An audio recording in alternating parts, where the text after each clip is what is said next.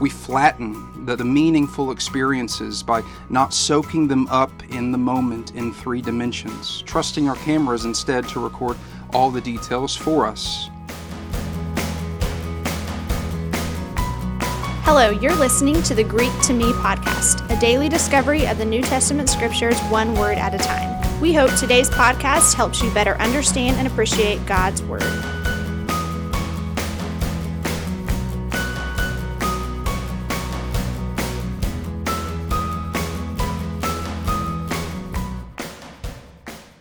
Our word today is sunterao. In Luke chapter 2, verse 13 through 20, Luke writes, And suddenly there was with the angel a multitude of the heavenly host praising God and saying, Glory to God in the highest, and on earth peace among those with whom he is pleased. When the angels went away from them into heaven, the shepherds said to one another, Let's go over to Bethlehem and see this thing that has happened, which the Lord has made known to us. And when they went with haste and found Mary and Joseph, and the baby lying in a manger, and when they saw it, they made known the sayings that had been told them concerning the child. And all who heard it wondered at what the shepherd told them. Verse 19 But Mary treasured up all these things, pondering them in her heart. And the shepherds returned, glorifying and praising God for all they had heard and seen as it had been told them. The word I want to pull out here is in verse 19. It's the word for the phrase treasured up. But Mary treasured up all these things, pondering them in her heart. The word for treasured up is sunterao. It's actually a compound word, two words together, the word with and the word guard. And together, sunterao communicates the idea of keeping something close, or preserving it, or keeping it safe. I love that several good translations translate the phrase treasured up. I love that. It, it seems to really capture the profound beauty and meaning of what's happening that night.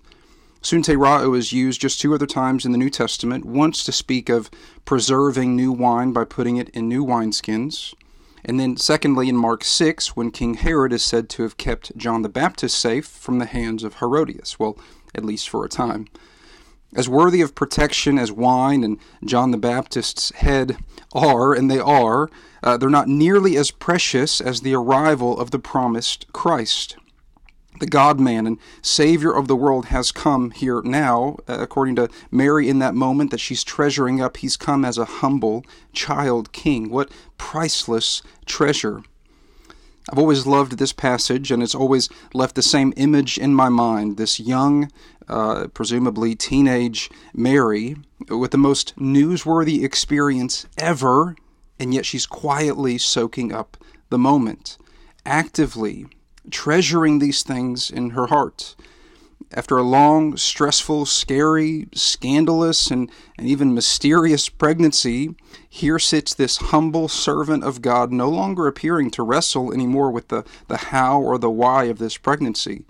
Instead, she's meditating on who her child is, all he would do, and how blessed she was to be the one, the woman. The, the Genesis, the, the, the promise back in Genesis spoke about the woman through whom would come Israel's consolation and the redemption of the world. The way Mary responds here is in stark contrast to the whole scene in Luke 2 in the middle of this magnificent heavenly choir, and then the shepherds traveling far and speaking about what they had heard, and then even leaving praising God. In the middle of all that is this new mother who, despite the pain and discomfort of childbirth, is quietly, with contentment, considering how rich with God's favor she is. The way Mary responds here is also in stark contrast to how many of us are compelled to respond to exciting and even beautiful things she quietly pondered. We quickly post uh, either to social media or we rush out to tell someone about this news or this great experience. Studies actually show that we can train our brains to remember events less or to remember less about certain events when we're so accustomed to snapping a photo of something. We flatten the, the meaningful experiences by not soaking them up in the moment in three dimensions, trusting our cameras instead to record all the details for us. In contrast to that, Luke says Mary treasured up all these things, pondering them in her heart. The word for ponder means to discuss or confer with another. Typically, it's an interpersonal dialogue, but this, This is an internal dialogue with her own mind and her own heart. The angels sing and preach to the shepherds. The shepherds share with Jesus' family and presumably all they met along the way, and, and then they leave speaking praises to God. But Mary thinks to herself.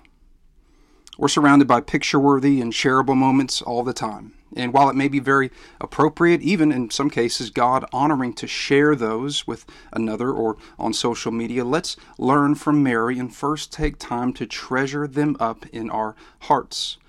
Before you share the new truth discovered in a Bible study, or maybe the revelation that came during a time of prayer, or even that beautiful moment that's begging to be captured, before you flatten something so valuable by instinctively passing it on, pause, soak it up, thank God, and meditate on His goodness.